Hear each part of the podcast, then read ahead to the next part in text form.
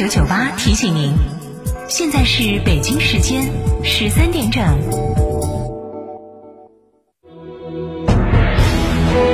成都的声音，FM 九九点八，成都电台新闻广播。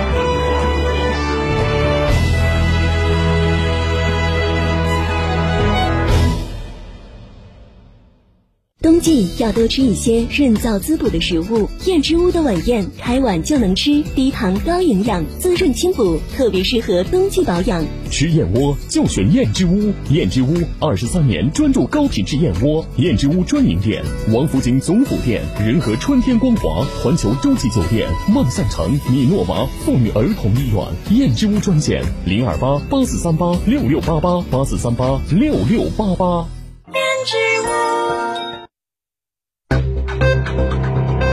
九九八快讯。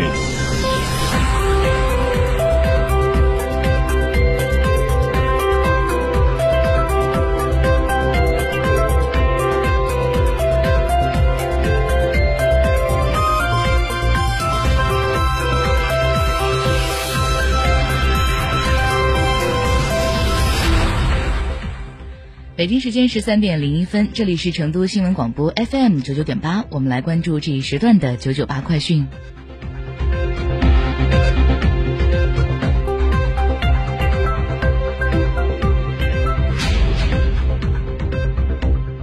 首先来关注来自健康成都的消息。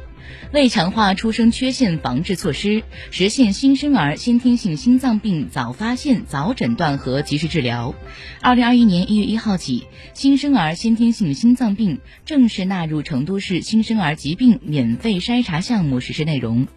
新生儿先天性心脏病免费筛查，遵循知情同意的原则，由全市助产服务机构免费进行初筛。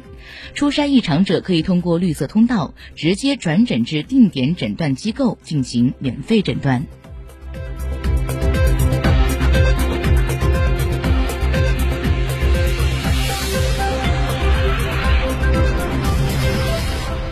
近日，新时代深化改革推进基础教育高质量发展实施方案已经四川省人民政府同意，正式印发实施。实施方案明确了一系列举措，让学生获得感、教师荣誉感、家庭幸福感和社会参与度、群众满意度持续提升。在多项举措中，值得关注的是，我省明确提出，严格落实教师不得给家长布置作业或让家长代为评改作业的相关要求。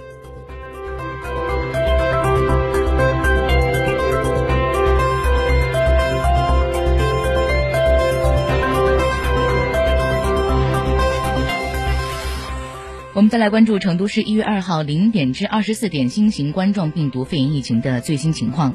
一月二号，我市无新增新冠肺炎确诊病例，新增出院两人，无新增无症状感染者，一名境外输入无症状感染者解除集中隔离医学观察。截至一月二号二十四点，我市累计报告确诊病例四百五十六例，境外输入二百九十八例，累计出院四百二十七人，死亡三人，其余二十六例本土十例，境外输入十六例，确诊病例正在定点医院隔离治疗。全市现有二十例，其中本土一例，境外输入十九例，无症状感染者正在接受集中隔离医学观察。现有二百九十二名密切接触者正在接受集中隔离医学观察。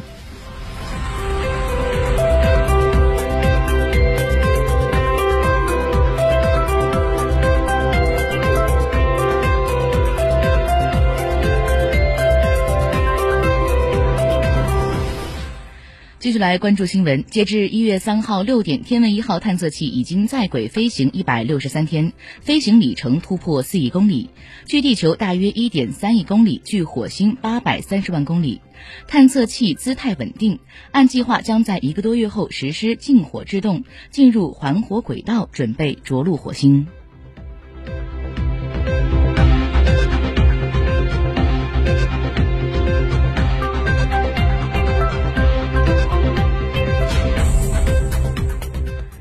记者从中国国家铁路集团有限公司获悉，一月三号，全国铁路预计发送旅客八百三十万人次，加开旅客列车五百九十列。铁路部门持续做好疫情防控工作，加强运输组织，保障旅客安全健康返程。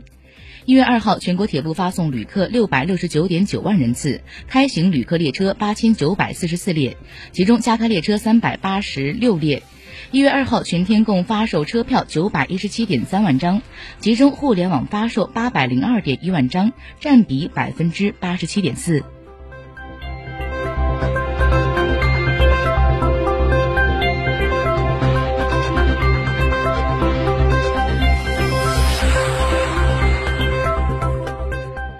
我国首支新冠病毒疫苗已经在多地开始对重点人群进行接种。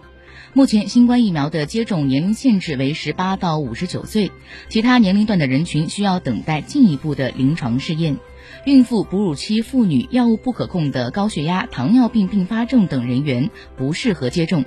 推荐免疫程序为两针，期间至少间隔十四天。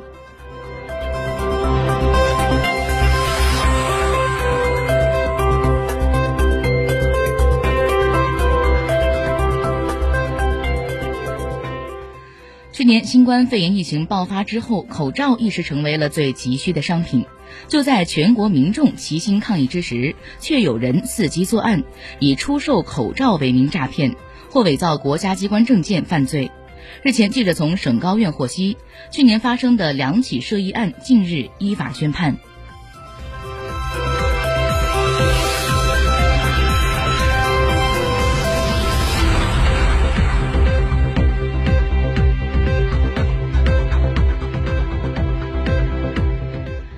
北京时间十三点零六分，下面让把目光转向国际方面。韩联社一月三号消息，韩国二零二零年绿色环保汽车出口在汽车出口总额中占比史上突破百分之十，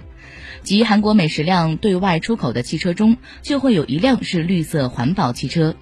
据韩国产业通商资源部三号消息，二零二零年韩国电动汽车、氢燃料汽车等绿色环保汽车出口额为四十六亿美元，同比大增百分之三十九点九。由此，环保汽车在汽车出口的总额中所占比重增至百分之十二点三。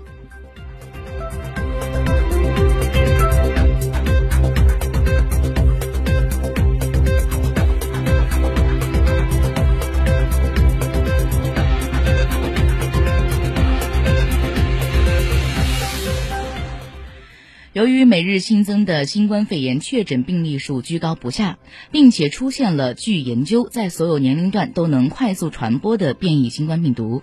英国政府当地时间一号宣布，伦敦所有小学不再按计划于四号开学，学校将关闭，改为远程教学。此前，英国政府已经要求伦敦各中学的新年假期后推迟返校上课。而英国最大的教师工会当地时间二号又发出呼吁，要求政府下令整个英格兰地区的所有小学和中学在新年假期后都推迟至少两周再开学。一些家长也表示，担心仓促开学可能导致孩子感染变异新冠病毒。